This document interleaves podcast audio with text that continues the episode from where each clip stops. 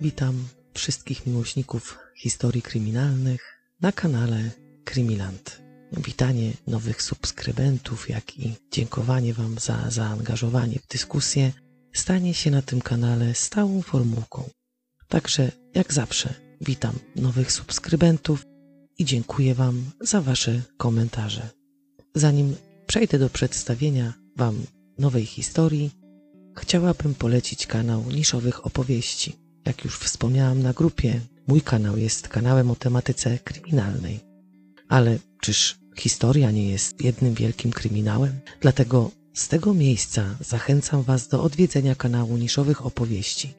Usłyszycie tam m.in. o synach Stalina i tajemnicach Rudolfa Hessa. Myślę, że wśród Was znajdą się też tacy, których kanał na pewno zainteresuje. Link do niszowych opowieści znajdziecie pod filmem. Zapraszam Was serdecznie na następny odcinek serii Historie kryminalne z niemieckich landów.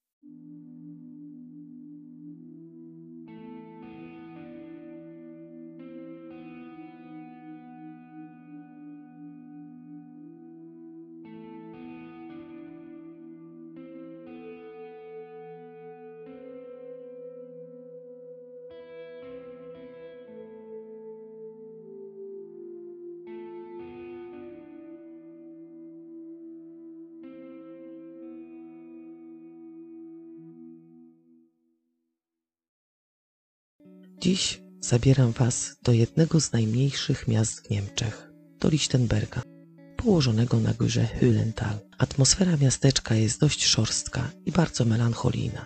Być może wpływa na to bogata historia tego miejsca, albo masa legend, dzięki którym to miejsce staje się jeszcze bardziej tajemnicze. Sam głęboki wąwóz, gdzie często wieje diabelski wiatr, którego gwizd spotęgowany echem niesie się po okolicach i wywołuje dreszcze, jest bardzo tajemniczy.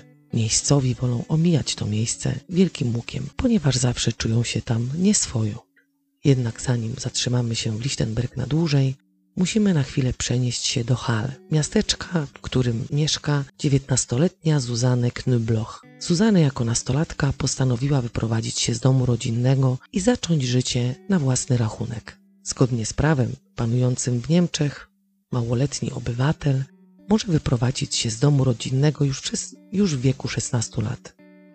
Jednak taka wyprowadzka wymaga mimo wszystko zgody rodziców. Jeśli natomiast rodzice nie chcą takiej zgody wydać, wówczas taki nastolatek może skontaktować się z biurem do spraw nieletnich, czyli Jugendamtem, a następnie sprawa zostaje skierowana do sądu rodzinnego.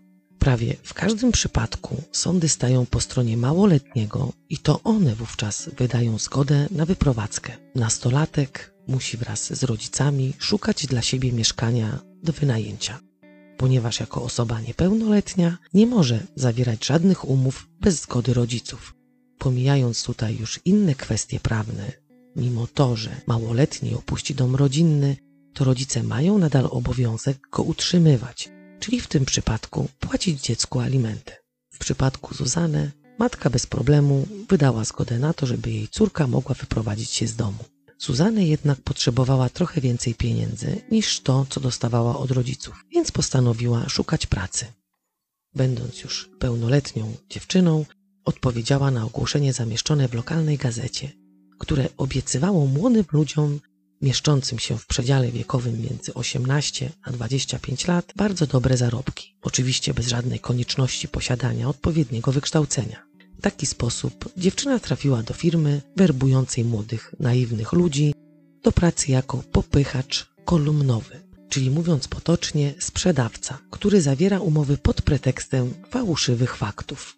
Czyli na przykład taki sprzedawca namawia do prenumeraty jakiegoś czasopisma, ale żeby być skutecznym, to ma już przygotowaną historyjkę, że na przykład opłaty za prenumeratę w iluś tam procentach idą na wyższe cele. Te cele oczywiście są różne. Raz ratuje się lasy deszczowe, innym razem są to datki dla instytucji, które zajmują się osobami niepełnosprawnymi. Innym znów razem są to zbiórki na leczenie ciężko chorych dzieci.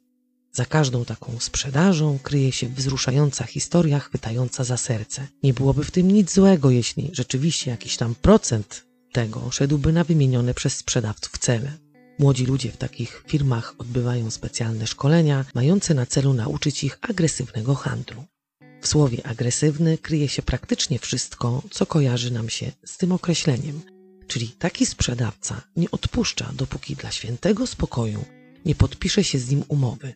Często klienci są obrażani, bo jak to tak można być bez serca i nie dać ani centa na potrzebujących? Tak jak klientowi jest trudno odgonić się od takiego namolnego kolumnowego popychacza, to jeszcze trudniej jest takiej młodej osobie rzucić tę pracę, ponieważ cała ta firma działa jak sekta. Na szkoleniach zwerbowanym młodym ludziom robi się pranie mózgu i manipuluje nimi skutecznie. Pracownicy często mieszkają w jednym domu w 25 osób. Rano podjeżdżają pod dom samochody z odpowiednią ilością miejsc, zabierają pracowników do odpowiedniego miasta i tam sprzedawcy mają wykonać normę, czyli podpisać jakąś ustaloną liczbę umów. Oczywiście wszystko początkowo jest super, pięknie i cudnie. Atmosfera wspaniała, ale po czasie zaczyna się jazda bez trzymanki. Jeśli wszystko idzie dobrze, to sprzedawcy pracują do godziny 18. Jeśli natomiast nie dadzą rady podpisać tylu umów, ile powinni, pracują do 22.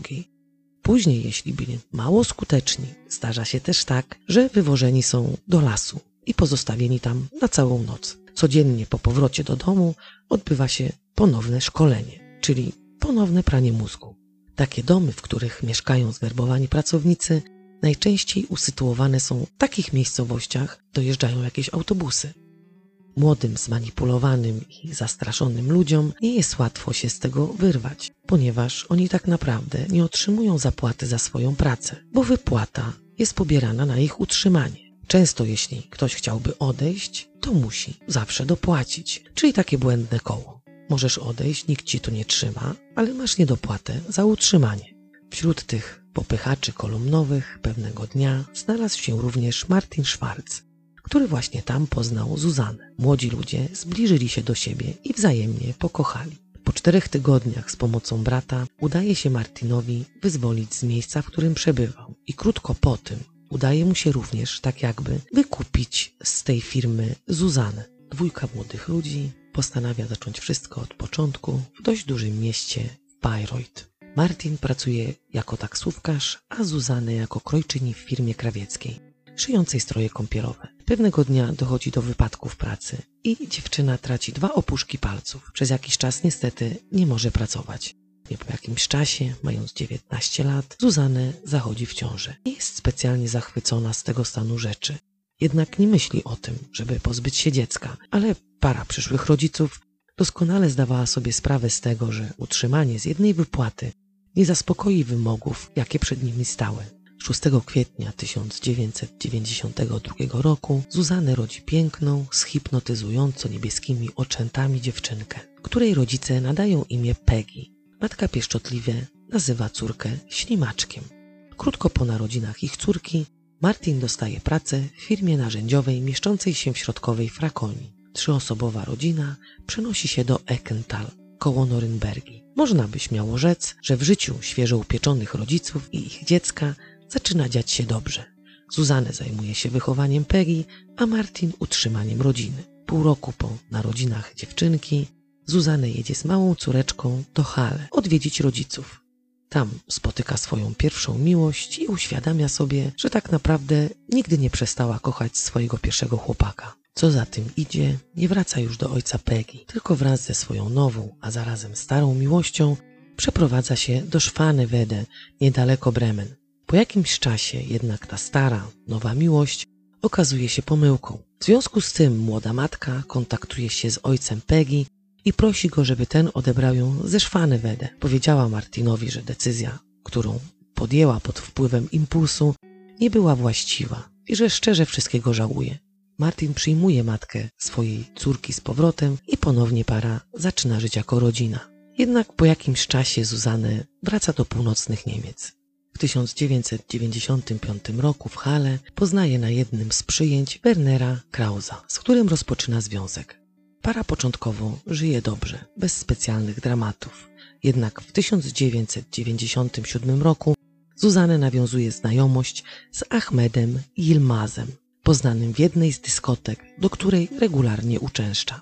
Znajomość Zuzany i Ahmeda potoczyła się w dość nieodpowiednim kierunku i kobieta po krótkim czasie zachodzi w ciążę. Mama Peggy postanawia odejść od Wernera, który próbował walczyć o utrzymanie ich związku, jednak nie było na to już żadnych szans. Zuzanna nie zamieszkała od razu ze swoim nowym partnerem, ponieważ ten mieszkał jeszcze ze swoimi rodzicami, ale odwiedzał regularnie matkę swojego dziecka. Ta relacja w porównaniu z innymi, w które wchodziła Zuzanę, okazała się bardzo burzliwa. Ahmed nie był jakoś specjalnie zadowolony z tego, że zostanie ojcem. Ale kiedy na świat przyszła jego córka, świeżo upieczeni rodzice postanowili zacząć wspólne życie właśnie w Lichtenbergu, do którego przeprowadzają się w 1998 roku. Od tej pory Ahmed staje się nowym tatą dla Peggy. Rodzina wynajmuje trzypokojowe mieszkanie przy Marktplatz 8, a malutka Peggy jesienią 1998 roku rozpoczyna naukę w szkole podstawowej w sąsiednim miasteczku Bad Steben. W 2000 roku dziewczynka zostaje zapisana do miejskiego klubu sportowego TSV, ale również uczęszcza na gimnastykę dziecięcą. Trzecią klasę szkoły podstawowej Peggy rozpoczęła już w Lichtenberg. Życie nadal toczy się swoim monotonnym rytmem, aż nadchodzi 2001 rok. 7 maja mgła jak nigdy o tej porze roku otuliła dolinę, w której jest położone miasteczko. Lichtenberg tego dnia stał się jeszcze bardziej tajemniczy niż do tej pory. Dziewięcioletnia Peggy, jak zawsze w poniedziałek rano, przygotowuje się do szkoły. Pakuje swój różowy plecak, na którym ma zawieszone ukochane maskotki. O 7.30 opuszcza niebieski domek znajdujący się przy Marktplatz 8 i dzielnie kroczy w kierunku szkoły. Jednak zanim tam dojdzie, zachodzi jak zawsze do malutkiego sklepiku spożywczego pana Jurgena Langheirisia. Tego dnia dziewczynka wybiera paluszek serowy, sok caprizone i dwa lizaki chupa chups.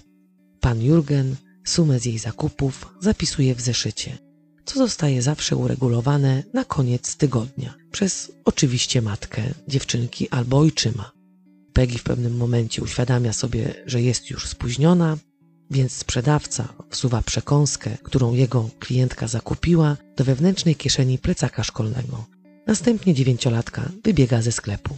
Dziewczynka ma dziś w planie sześć godzin lekcyjnych. Matematykę, język niemiecki, nauki społeczne, znów język niemiecki, plastykę i muzykę.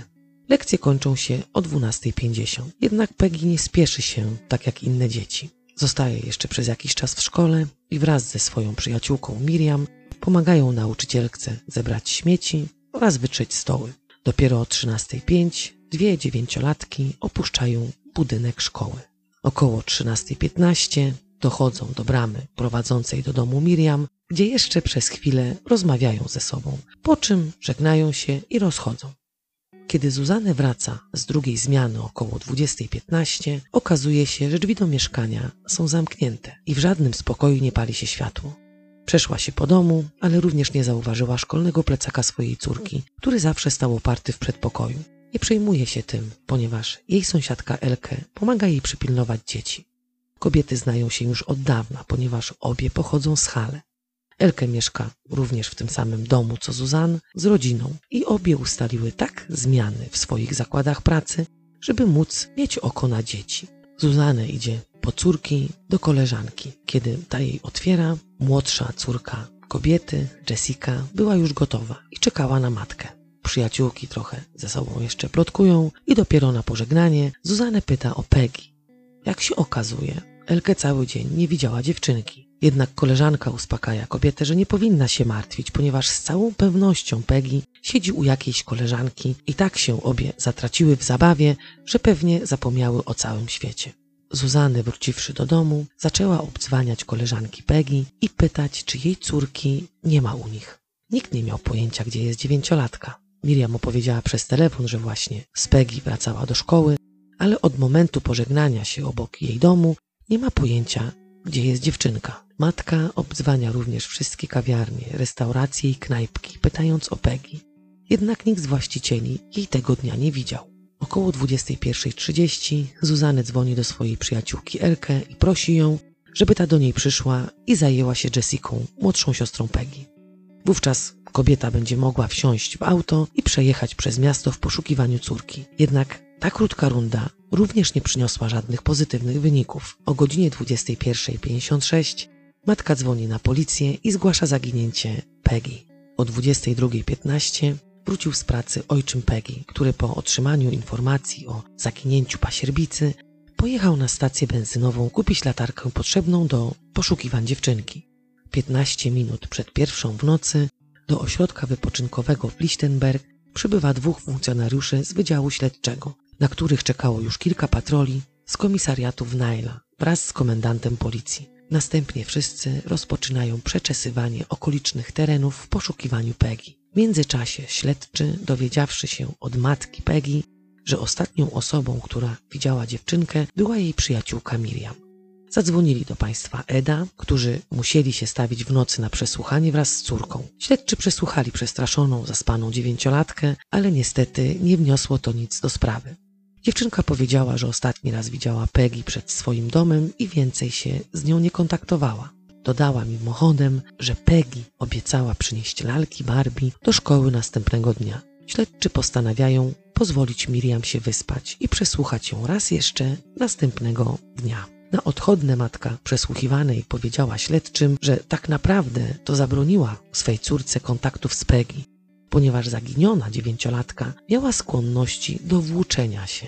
32 minuty po godzinie pierwszej w nocy policja w Naila wysyła pierwszy opis zaginionej dziewczynki do Państwowego Biura Policji Kryminalnej w Monachium, prosząc, żeby ten cały opis został przekazany do Interpolu. Dziewczynka ma około 134 cm wzrostu, szczupła, włosy ciemny blond, ubrana w oliwkowo-zielone spodnie, pomarańczową bluzę z nadrukiem dzwonnik z Notre Dame, buty na grubych podeszwach, wiatrówka z żółtym nadrukiem TSV Lichtenberg. Po jakimś czasie śledczy jadą do mieszkania Peggy. Zuzanne oznajmia im, że brakuje plecaka szkolnego dziewczynki, że nie mogła znaleźć nigdzie koszulki nocnej swojej córki i jej dziecięcego laptopa. Ogólnie matka Peggy jest w pewnym sensie zła na swoją koleżankę Elkę, że ta nie poinformowała jej w odpowiednim czasie o tym, że dziewięciolatka nie wróciła na czas ze szkoły. Na koniec tego wstępnego przesłuchania śledczy otrzymują od matki fotografię córki.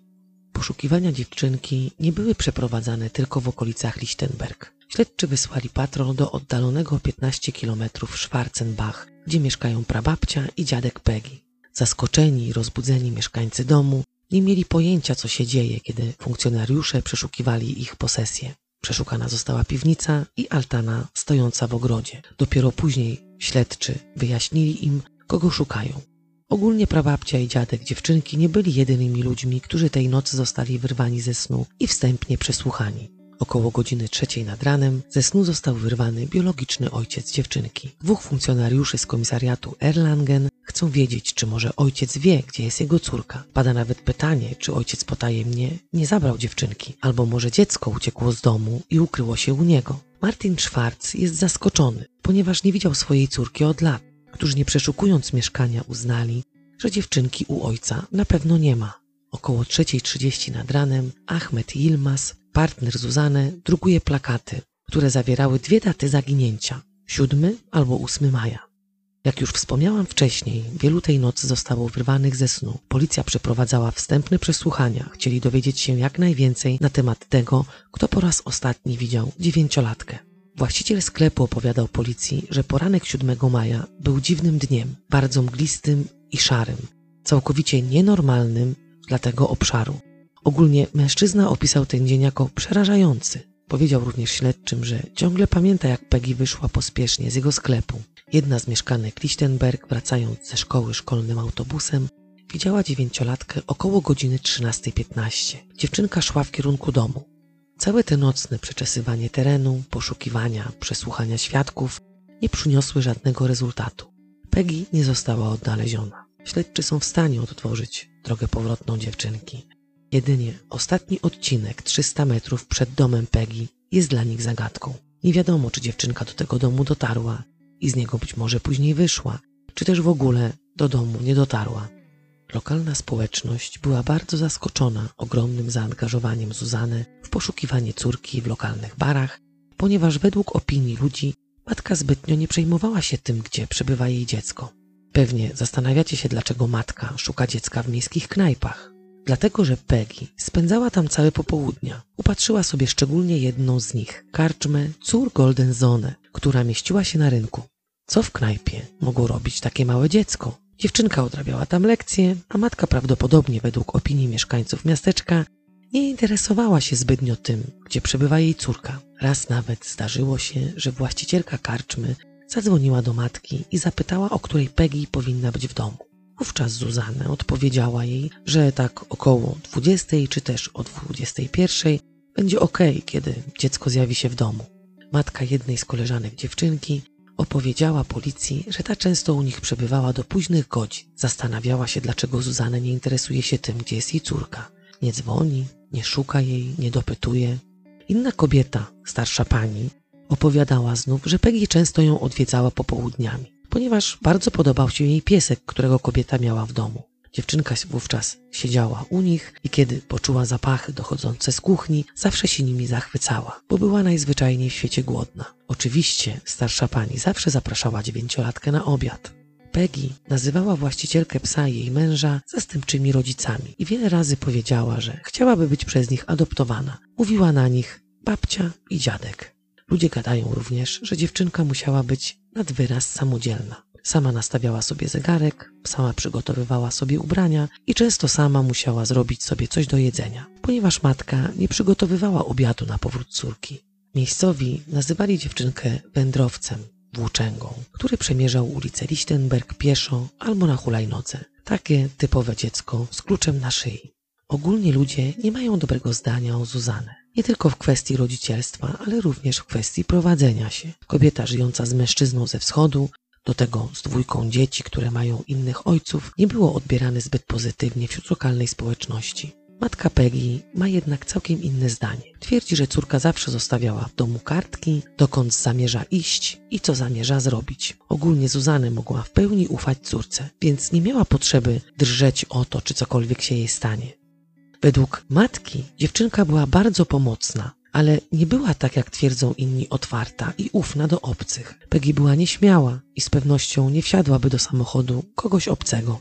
Nauczyciele twierdzą, że podczas pierwszych dwóch lat nauki w Bad Steben dziewczynka była otwarta, żywa i pewna siebie. Lubiła chadzać własnymi ścieżkami i sama o sobie decydować.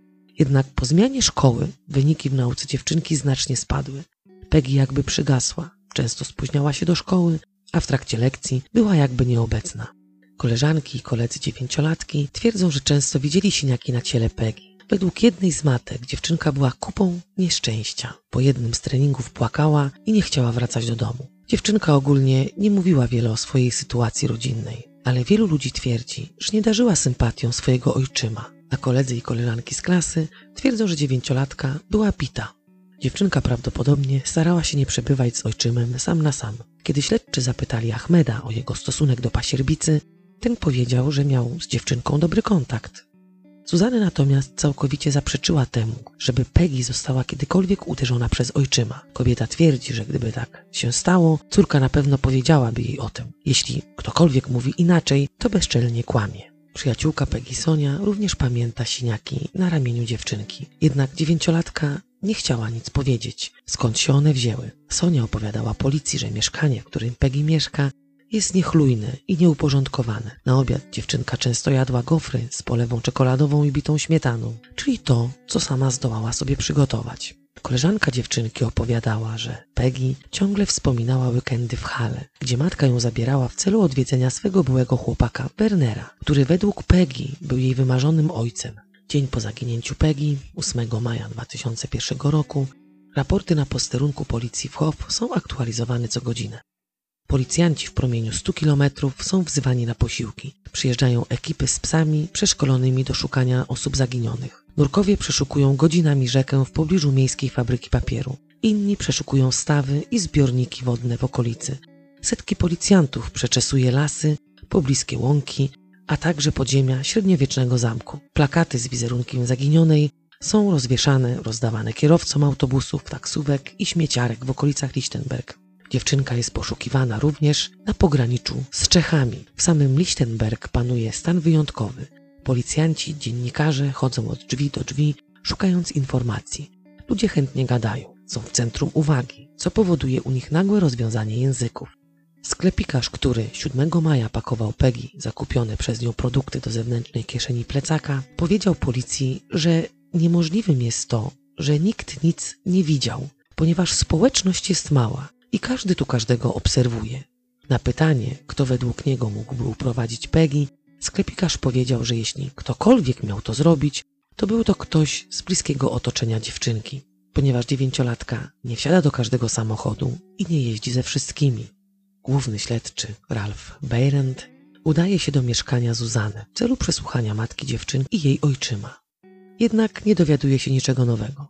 Para powiedziała wszystko to, co śledczy już wie. Z Zuzany i Ahmedem zostaje dwóch policjantów, ponieważ istnieje podejrzenie, że dziewczynka została porwana. A jeśli jest to porwanie, porywacze mogą się odezwać. Policjanci zostają również z powodu tego, żeby udzielić rodzicom zaginionej wsparcia.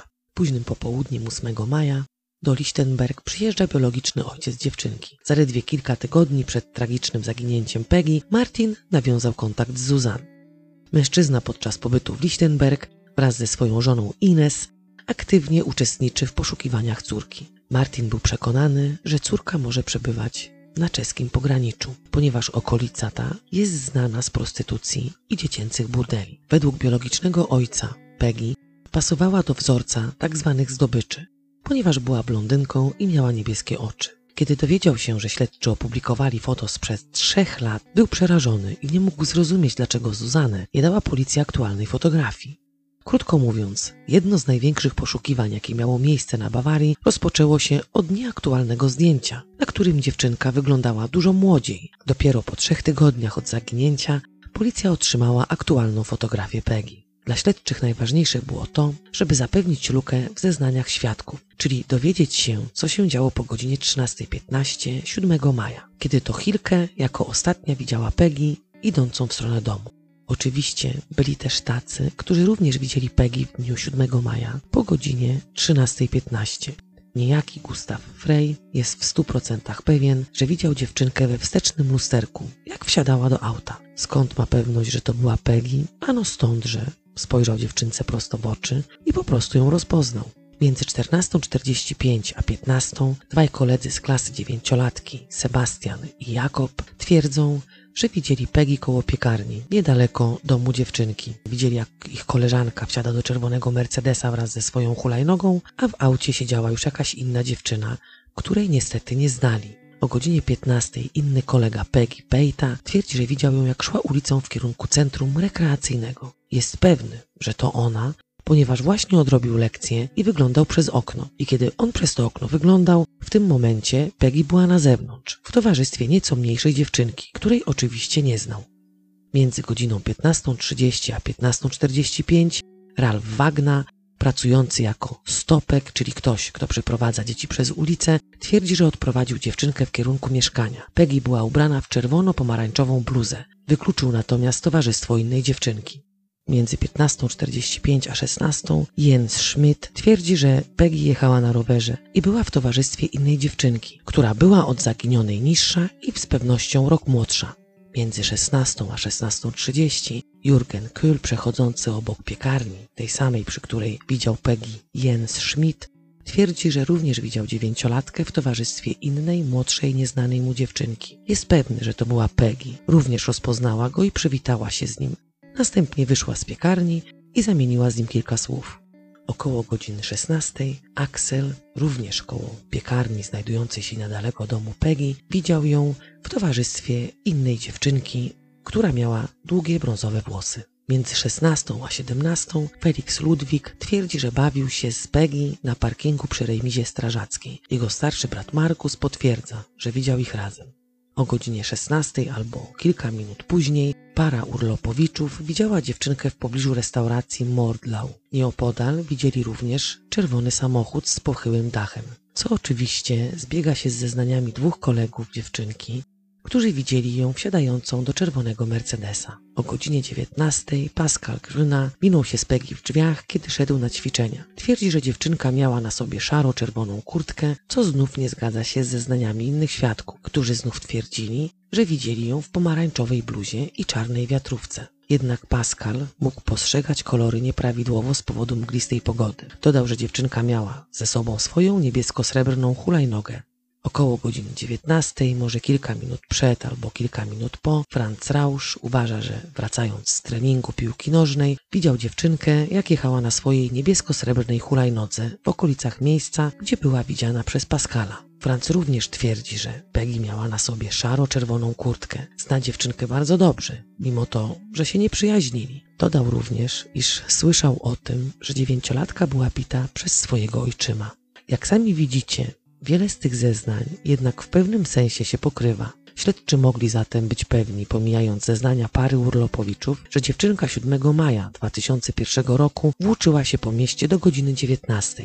Jednak to nie wszyscy świadkowie, którzy mogli zeznać, że widzieli Peggy 7 maja. Według dalszych ustaleń Martin Müller dzień po zaginięciu Peggy udał się do swojej ulubionej knajpy znajdującej się na obrzeżach Lichtenberg i tam usłyszał o zaginięciu dziewczynki. Martin jest stolarzem i mieszka na uboczu poniżej wzgórza zamkowego bezpośrednio przy ulicy, która charakteryzuje się dość dużym natężeniem ruchu. Podczas rozmowy w knajpie uświadamia sobie, że 7 maja po południu około 16.15 widział przez okno swojego warsztatu stolarskiego kobietę idącą łąką w jego kierunku. Kobieta trzymała za rękę dziewczynkę i sprawiała wrażenie jakby zagubionej, jakby szukającej wyjścia z posesji na ulicę. Jego opis dziewczynki towarzyszącej kobiecie pasował do Peggy. Zeznania Martina Mülla potwierdził sąsiad. Śledczy uznali, że ten trop jest bardzo obiecujący. 10 maja postanowiono przeszukać posesję cieśli przy pomocy psa tropiącego, jednak nic konkretnego nie znaleziono. Trzy dni po zaginięciu dziewczynki, Dirk Wyma, jak co dzień, wybrał się na wieczorny spacer. Mężczyzna mieszka 20 km od Lichtenberg. Przechodząc swoją starą trasą, w pewnym momencie zauważa na skraju lasu dziewczynkę leżącą na plecach, obok której leżała torba, a w dłoniach dziewczynka trzymała lalkę. Mężczyzna nie ma odwagi podejść bliżej. Szybko wraca do domu, jednak droga zajmuje mu około godziny. Kiedy dociera do domu, bez tchu opowiada wszystko swojej córce, a ta po wysłuchaniu ojca dzwoni na policję. Około godziny 20 główny śledczy wraz z Dyrkiem i innymi docierają na wskazane przez świadka miejsce. Jednak niczego nie znajdują. Śledczy następnie przesłuchują mężczyznę, a ten upiera się, że widział zwłoki i że patrzył w twarz dziewczynki. 12 maja 2001 roku Lona Zebert, właścicielka sklepu z tkaninami pod Monachium, twierdzi, że tego dnia do sklepu wszedł mężczyzna w wieku około 35 lat z dziewczynką. Trzymał ją za rękę i przez cały pobyt w sklepie jej nie puszczał. Według kobiety mężczyzna tak jakby cały czas próbował powstrzymać dziecko od mówienia i ciągle patrzył na drzwi. Później w pośpiechu wybiegł wraz z dziewczynką ze sklepu i wsiadł do auta. Sprzedawczyni dodała, że mężczyzna mówił dialektem, który jest używany w rejonie Bayreuth i dodała również, że kiedy zobaczyła zdjęcie Peggy, upewniła się, że to właśnie jest ta dziewczynka ze sklepu. Dwa miesiące później śledczy jeszcze raz przesłuchują wszystkich świadków. Zuzanę wówczas przyznaje, że jej córka bardzo bała się Ahmeda, że widziała jak jej partner uderzył dziewczynkę w twarz czy w rękę, że Peggy rzeczywiście bała się być sama w mieszkaniu z Ahmedem. Ostatecznie zostaje powołana specjalna komisja SOKO Peggy Eins. Tym razem nad sprawą zaginięcia dziewczynki pracuje 75 śledczych, którzy za wszelką cenę chcą znaleźć zaginioną dziewięciolatkę żywą. Zmieniono również głównego śledczego, który dowodził całą grupą poszukiwawczą. Śledczy od tego momentu pracują pod dużą presją. Akta rosną, coraz więcej świadków się zgłasza, jednak nie wszystkie wskazówki są wiarygodne. Mijają tygodnie, a Peggy jak nie ma, tak nie ma. Zainteresowanie i nacisk mediów jest ogromne. Zaginięcie dziewczynki jest tematem numer jeden w całych Niemczech. W końcu w jednym z programów telewizyjnych były główny śledczy prosi raz jeszcze mieszkańców Lichtenberg i okolicznych miejscowości o pomoc w odnalezieniu Peggy. Pomimo poszukiwań zakrojonych na szeroką skalę, z użyciem psów tropiących, helikopterów z kamerami termowizyjnymi, dziewczynka jakby zapadła się pod ziemię. Nie ma żadnego konkretnego śladu, miejsca jej pobytu. W końcu śledczy skupiają się na związku Zuzany z Ahmedem. Kobieta podczas pierwszych zeznań, kiedy to zaprzeczyła temu, iż jej partner bije Peggy, powiedziała również, że to ona jest osobą dominującą w związku. Jednak to nie było prawdą. Kobieta nie do końca umiała postawić na swoim, ponieważ kiedy jej partner spodziewał się gości, czyli odwiedzin kogoś z rodziny, ta zakładała chustę na głowę. Stosunki między rodziną Zuzana a Ahmedem nie były nawet poprawne. Ojciec kobiety chciał mężczyznę wyrzucić z życia swej córki, a matka Zuzany nazywana była przez Ahmeda starą, fałszywą wiedźmą. Związek matki Peggy i jej tureckiego partnera był bardzo burzliwy. Ahmed, chorobliwie zazdrosny, ciągle wszczynał awantury. Później przepraszał, płakał, pisał listy, kupował ogromne bukiety róż, mówił jak bardzo kocha jak pragnie żyć z Zuzany. Ta znów pewnego dnia po jednej ogromnej kłótni, kiedy została zasypana bukietem róż, powiedziała przyjaciółce, że chce być z Ahmedem, niezależnie od tego, jakim jest dupkiem i że tę jego chorobliwą zazdrość również opanuje. Na przełomie 1999-2000 roku para wzięła turecki ślub i z tego powodu Zuzanę przeszła na islam. W związku tych dwojga często dochodziło do ostrych kłótni. Kobieta chodziła posiniaczona. Raz nawet kłócili się tak ostro, że Ahmed wyrwał blat w segmencie kuchennym. Innym znów razem, kiedy wracał z pracy, zastał obcego mężczyznę w domu. Później oczywiście podejrzewał, że być może Jessica nie jest jego córką. Kiedy zapytał Zuzanę o test na ojcostwo, ta kategorycznie się nie zgodziła. Wówczas Ahmed sam wysłał próbki śliny Jessiki i swoje do Berlina w celu przeprowadzenia badań na ojcostwo. Kiedy przyszły wyniki, okazało się, że Jessica nie jest córką Ahmeda. Kiedy skonfrontował kobietę z tym, czego się właśnie dowiedział, ta znów zrobiła mu awanturę, że jej nie ufa i powiedziała, że mogą raz jeszcze zrobić badania, ale przypadać tym razem krew. Jednak do tego nie doszło, ponieważ w końcu Zuzanę przyznała, że ojcem Jessiki jest zupełnie ktoś inny.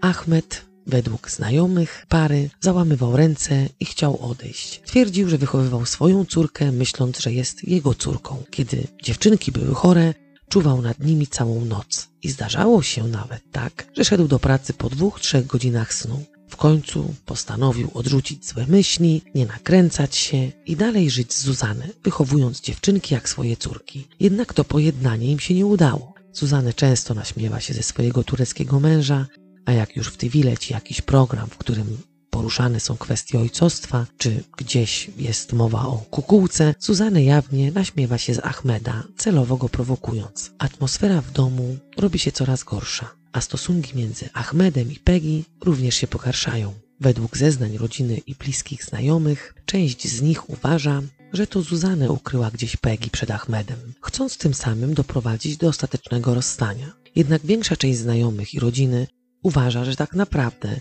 to właśnie Ahmed musi mieć coś wspólnego z zaginięciem swojej pasierbicy. Tak czy siak, śledczy postrzegają Ahmeda jako podejrzanego. Decydującym czynnikiem był list wysłany drogą elektroniczną, który przyszedł dwa tygodnie po zaginięciu dziewczynki na posterunek policji w Chow. Anonimowy nadawca informował o tym, że dziewczynka nie jest ani w Niemczech, ani w Czechach, tylko została wywieziona do Turcji przez Rosję, że ojczym wie, doskonale o tym, gdzie przebywa jego pasierbica i że autor listu chętnie by pomógł, ale to zapoczątkowałoby kolejną kłótnię rodzinną.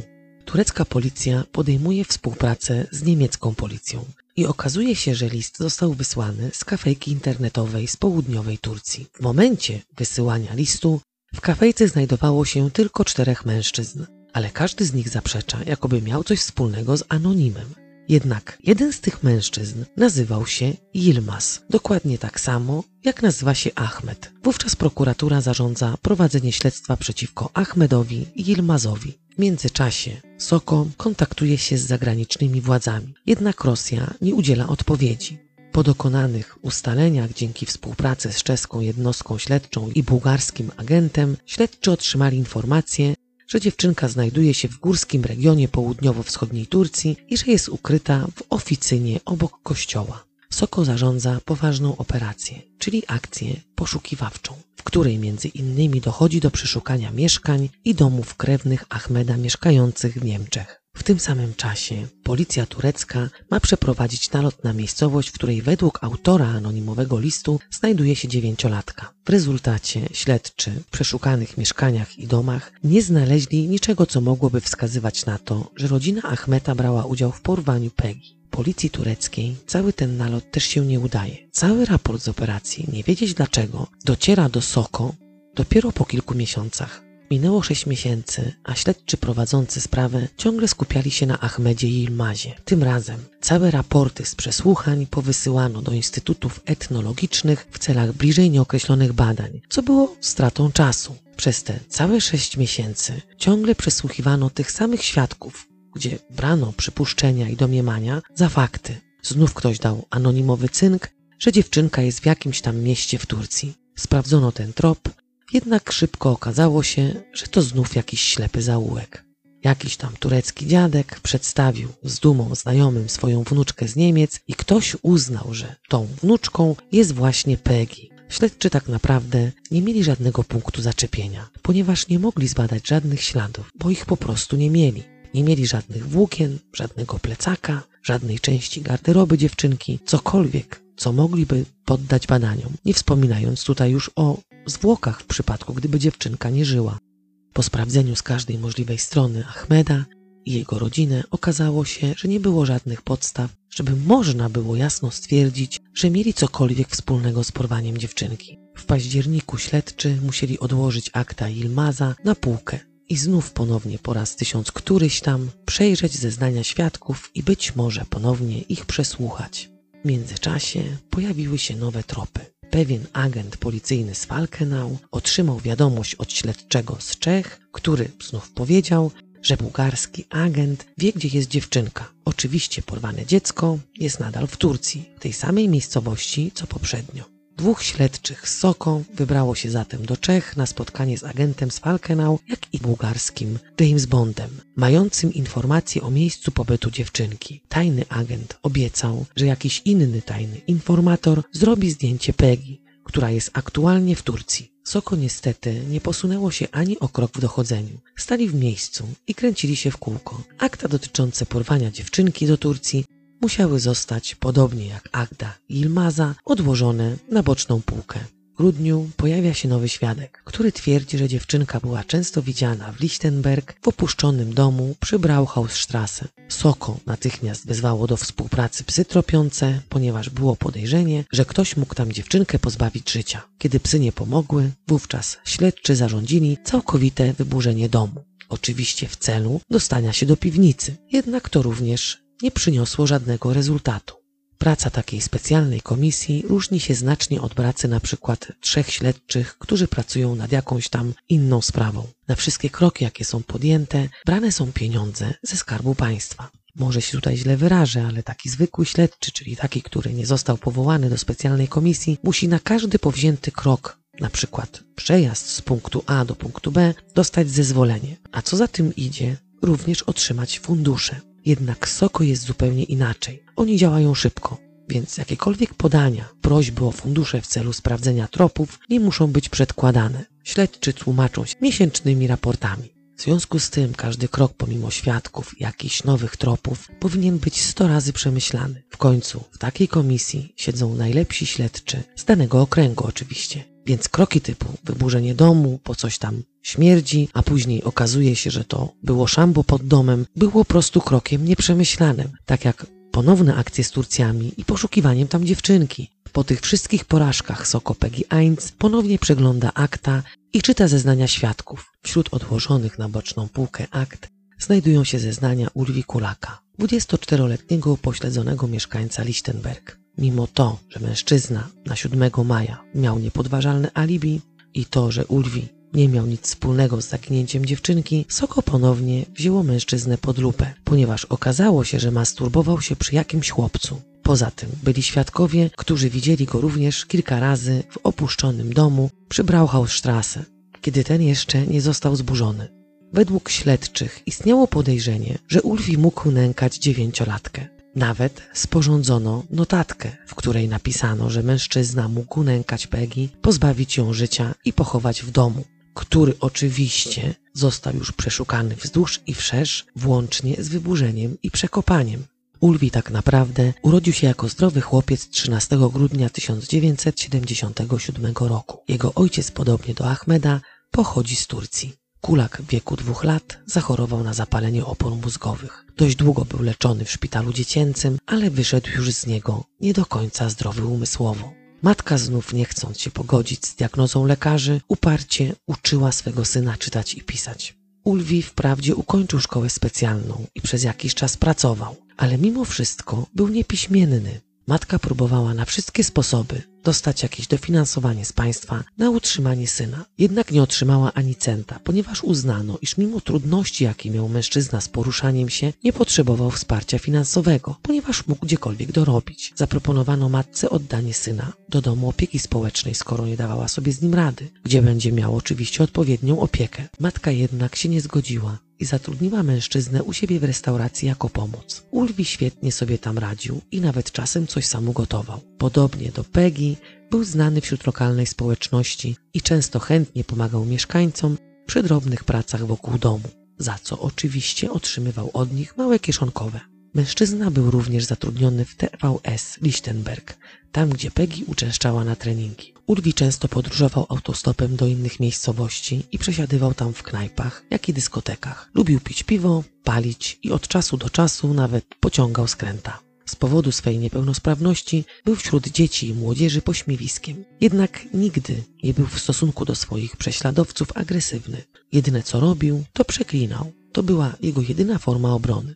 Kiedy Ulwi zaczął dojrzewać, zdarzało się, że chodził ulicami miasta nago i często chciał dotykać dzieci w intymne miejsca. Była też młodzież, która go prowokowała do pokazania tego, co ma między nogami. Pewnego razu Ulwi masturbował się na oczach jednego z dzieci i kazał chłopcu nic w domu nie mówić, że takie zdarzenie w ogóle miało miejsce. Chłopiec jednak wszystko powiedział matce. Ta następnie poinformowała matkę Ulwiego. Być może cała sprawa na tym by się skończyła, gdyby nie to, że sam Ulwi, wracając z dyskoteki około godziny 1.15 w nocy, zadzwonił na policję i powiedział im o tym, co zrobił na oczach chłopca. Oczywiście policja zabrała mężczyznę na posterunek, gdzie raz jeszcze podczas przesłuchania powiedział, co robił w obecności małoletniego. Następnie odstawiono go do domu i wszczęto dochodzenie, które po wydaniu opinii przez biegłego psychiatrę zwyczajnie zamknięto. Niedługo po tym Ulfi został znów przyłapany na obnażaniu się przed innym chłopcem. Po tym incydencie prokurator zażądał od matki, żeby ta umieściła syna w klinice psychiatrycznej i poddała leczeniu.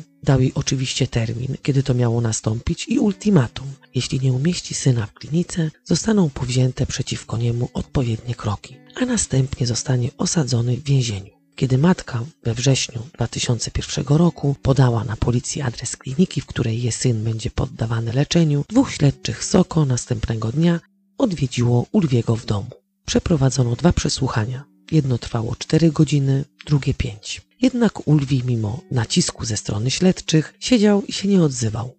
Kiedy śledczy doszli do wniosku, że nie wymuszą żadnych zeznań na Ulwim, ten ni stąd, ni z owąd przyznał im się do tego, że molestował dzieci i że wykorzystał Peggy. Po jakimś czasie znów powiedział, że nie wykorzystał jej, a próbował ją wykorzystać. W raporcie oczywiście śledczy uwzględnili dwie wersje, jakie im przedstawił Ulwi i nie dawali za wygraną. Przesłuchiwali mężczyznę codziennie, co godzinę, a głównymi pytaniami były Ulwi, gdzie jest Peggy? albo Ulwi, czy pozbawiłeś Peggy życia? Na każde z nich mężczyzna odpowiadał przecząco, niezależnie od tego, jak długo trwało przesłuchanie i ile razy stawiano mu to pytanie. W końcu po jednym z takich przesłuchań zatrzymano Ulwiego na noc w areszcie. Następnie ściągnięto prokuratora, który wydał nakaz aresztowania, a następnego ranka Ulwi stanął przed sądem. Oczywiście na szybko wyznaczyli mężczyźnie obrońcę z urzędu. Wstępna hipoteza dotycząca zniknięcia Peggy mówiła o tym, że Ulfi wykorzystał dziewczynkę, następnie pozbawił ją życia, a jej zwłoki ukrył w opuszczonym domu przy Brauhausstrasse. Przypominam, że dom został przeszukany wzdłuż i wszerz, zburzony cegla po cegle i belka po belce, zrównany z ziemią i przekopany, a mimo to nadal uważano, że zwłoki Peggy gdzieś tam muszą być. Oczywiście brakowało w tym wszystkim przyznania się głównego podejrzanego. W związku z tym Ulwiego umieszczono tymczasowo na oddziale psychiatrii sądowej w Bayreuth. Dziwnym zbiegiem okoliczności na tym samym oddziale przebywał mężczyzna, który został wielokrotnie skazany za drobne kradzieże i napady. Trafił na oddział z powodu uzależnienia od narkotyków i alkoholu. Jednak nie jest to taki zwykły złodziejaszczek, jakby się mogło nam wydawać. Fritz Hermann pracował również dla policji jako tajny informator.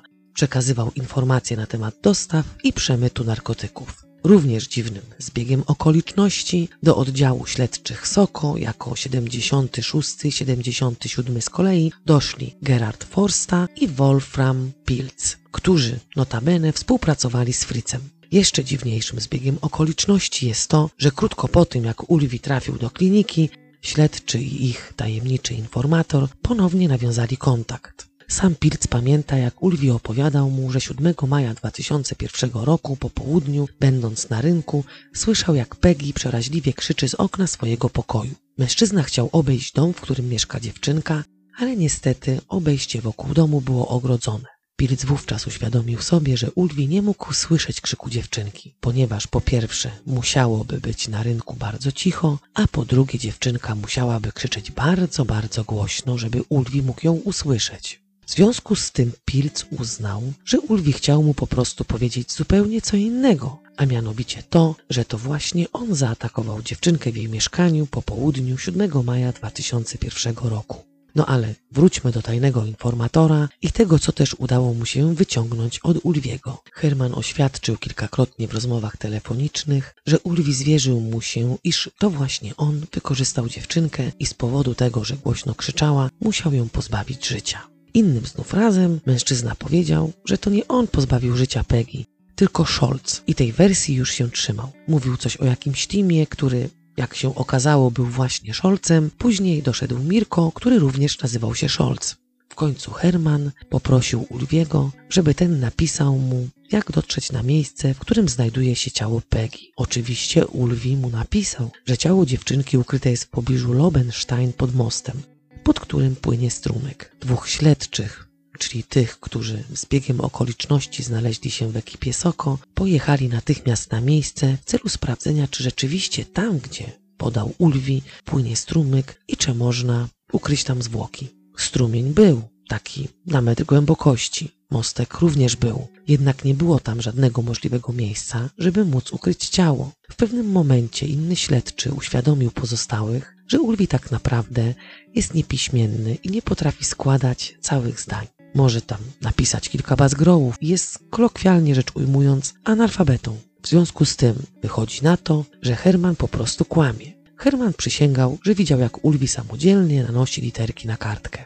Tajny informator nadawał informacje przez cały czas z oddziału psychiatrycznego i każda z nich różniła się od siebie. Raz Ulwi zapewniał Hermana, że związali wraz z Szolcem dziewczynkę, później przywiązali kamienie i wrzucili ją do strumienia. Jednak śledczy wiedzieli doskonale, że w strumieniu, którego głębokość ma około metr, nie da się w taki sposób ukryć zwłok. Pomijając już to, że sam Ulwi może w taki sposób ukryłby zwłoki swej wyobraźni, ale ten Scholz, który mu pomagał, był zdrowy na umyśle i ciele, więc z pewnością był świadomy tego, że strumień nie pomógłby w ukryciu zbrodni. W listopadzie 2001 roku Herman informuje śledczych, że Ulwi przekazał mu całkiem nową wersję, która jest najbardziej prawdopodobna. Peggy nadal żyje i przebywa w Ulstein Park na północ od Lichtenberga. W końcu 10 grudnia 2001 roku dwóch innych wysokich rangą śledczych, będących również w komisji SOKO, fatyguje się osobiście do kliniki w celu przeprowadzenia rozmowy z Hermanem.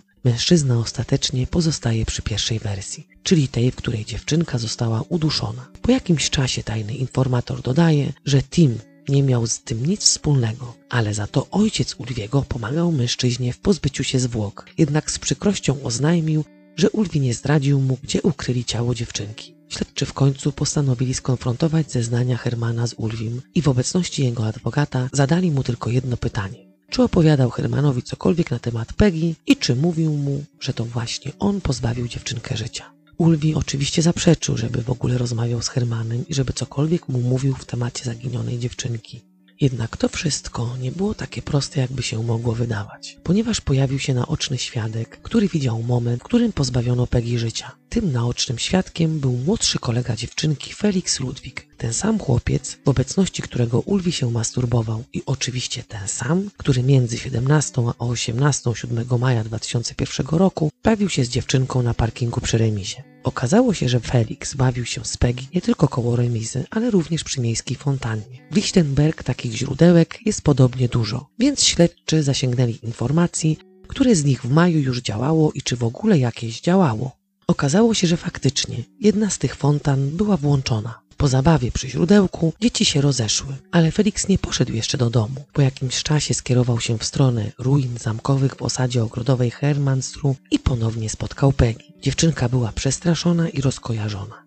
Powiedziała Felixowi, że ścigają dwóch mężczyzn. Po jakimś czasie dzieci się ponownie rozstały i w momencie, kiedy chłopiec po kilku metrach zatrzymał się i odwrócił, zobaczył, jak jego koleżanka biegnie drogą polną w kierunku Schlossberg. Felix dojrzał wówczas, że to właśnie Uli biegł za nią. Jednak wszyscy doskonale wiedzieli, że mężczyzna był krótko rzecz ujmując niesportowy i nigdy nikt nie widział go biegającego. A już nikt nie był w stanie uwierzyć w to, że biegał sprintem. Jednak Felix oznajmił, że po prostu nikt nie wiedział tyle na temat Ulwiego, co on sam. Wróćmy do momentu, kiedy chłopiec widział biegnącego sprintem Ulwiego za dziewczynką. Felix podążył za nimi równoległą ścieżką, żeby móc zobaczyć, co się dalej wydarzy. Dobiegł do Schlossplatz, na którym stał wielki zbiornik na wodę. Następnie wspiął się na ten zbiornik, położył nań na brzuchu i obserwował z góry, co się dzieje. Zobaczył wówczas, jak Ulwi klęczy na dziewczynce i ją dusi. Po jakimś czasie doszedł drugi mężczyzna, który ciało Peggy owinął w prezent i obaj ruszyli w kierunku wzgórza Schlossberg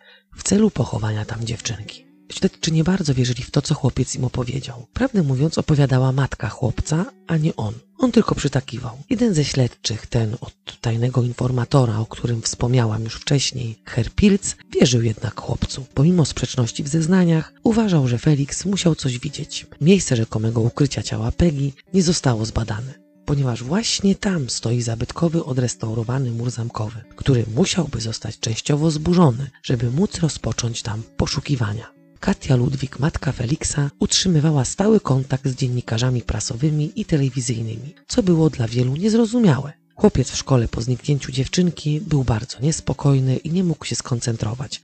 Prawdopodobnie bardzo emocjonalnie reagował na samo imię Peggy. Ludzie uznali, że ma na jej punkcie jakąś obsesję. W obecności matki i przyrodniego brata zachowanie chłopca było jeszcze bardziej niezrozumiałe, bo wówczas w ogóle nie łapał żadnego kontaktu. Dla śledczych to wszystko było dość skomplikowane.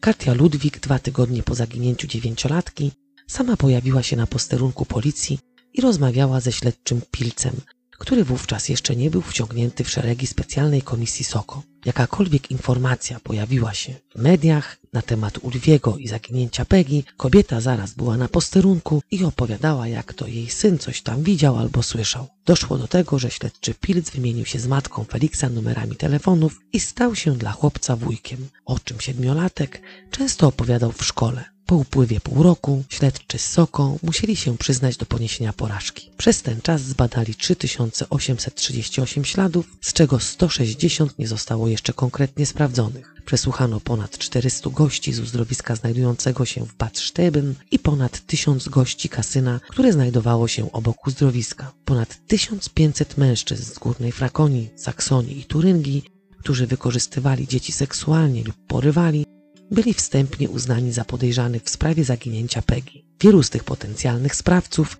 miało założone podsłuchy. Oczywiście wszystko odbywało się bez wiedzy zainteresowanych. W stosunku do Dirka, tego, który widział zwłoki dziewczynki podczas wieczornego spaceru, miała zostać zastosowana hipnoza, którą natomiast miał przeprowadzić lekarz sądowy. Jednak niestety na dzień przed tym wydarzeniem odwołano całą akcję, ponieważ uznano, że w sądzie ten dowód nie będzie brany w ogóle pod uwagę.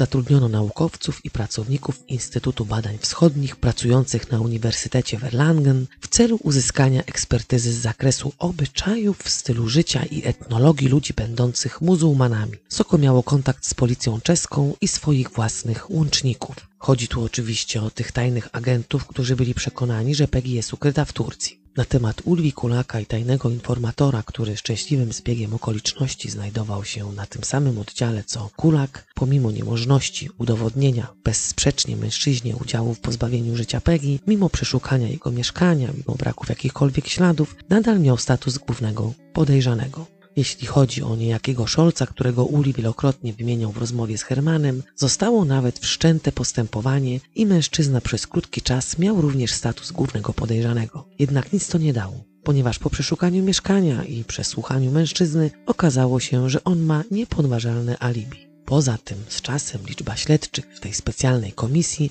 zmniejszyła się do 11. Nie dlatego, że policja chciała zmniejszyć koszty, ale dlatego, że nie było już praktycznie nic więcej do zrobienia. Od momentu zaginięcia dziewczynki Lichtenberg stał się niespokojnym miejscem, ponieważ masa reporterów prasowych i telewizyjnych tygodniami wyczekiwała na jakiekolwiek nowe wiadomości. Byli też tacy, którzy bez pardonu wchodzili na prywatne posesje mieszkańców Lichtenberg, żeby mieć lepsze tło do zdjęcia czy do wywiadu. Ludziom ogólnie strasznie się to nie podobało, jednak nie ukrywali, że sprawa zaginięcia Peggy jest dla nich również ważna.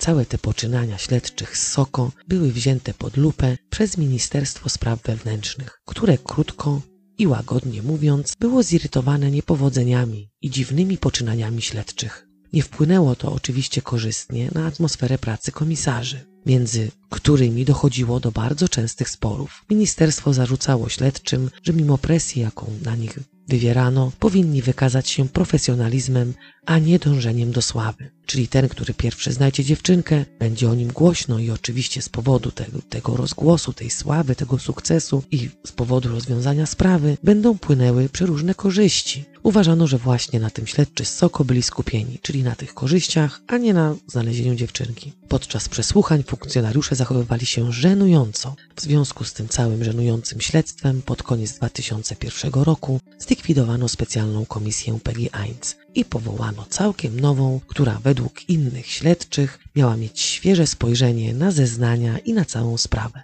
Co robi Soko Peggy Zwei? Oczywiście ponownie skupiają się na sprawie uprowadzenia dziewczynki do Turcji. Matka jakiś czas po zaginięciu jej córki rozstała się z Ahmedem i pozbyła się wszystkich rzeczy należących do dziewczynki. Miała jedynie jej dwie koszulki, które prawdopodobnie posiadały ślady moczu jej partnera. Oczywiście te t-shirty zostały oddane policji w celu przeprowadzenia badań.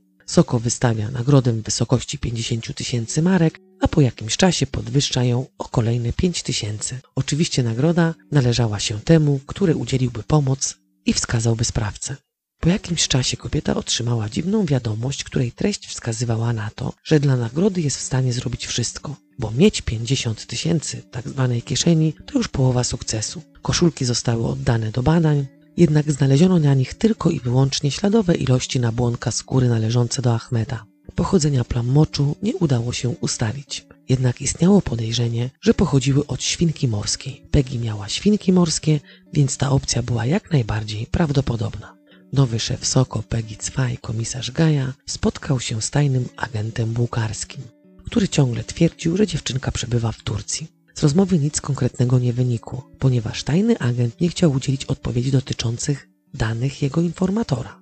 Po pierwsze, jego informator przebywa aktualnie w Rosji i przeprowadza poważną akcję dotyczącą przemytu heroiny, a po drugie, według bułgarskiego Jamesa Bonda wypadałoby tajnego informatora zapytać, czy ma ochotę na spotkanie z niemieckimi śledczymi. Gaja nie jest w ciemnie bity. Doświadczenie nie pozwalało mu na to, żeby uwierzyć komuś na tak zwane słowo. Poza tym tajny agent przed miesiącami obiecywał dostarczyć zdjęcie dziewczynki, czym miał udowodnić, że to jednak Peggy. Na co agent rangi Jamesa Bonda odpowiada, że będzie nadal próbował zrobić zdjęcie dziewczynce, która jest podobna do Peggy. Towarzyszący komisarzowi Gaja, były szef pierwszej komisji Soko, pyta agenta, czy ten wie, kto stoi za porwaniem dziewczynki. Agent oczywiście jest pewien na 100%, że w porwaniu brał udział Ahmed Yilmaz i cała jego rodzina, czyli ci mieszkający w Niemczech i ci mieszkający w Turcji. Całe spotkanie z tajnym agentem nic nie wniosło do sprawy, ale Gaja wciągnął tłumacza, który im towarzyszył, do szeregów komisji Soko i nakazał mu regularnie dzwonić do tajnego agenta i informować na temat postępów w sprawie. Akta Ahmeda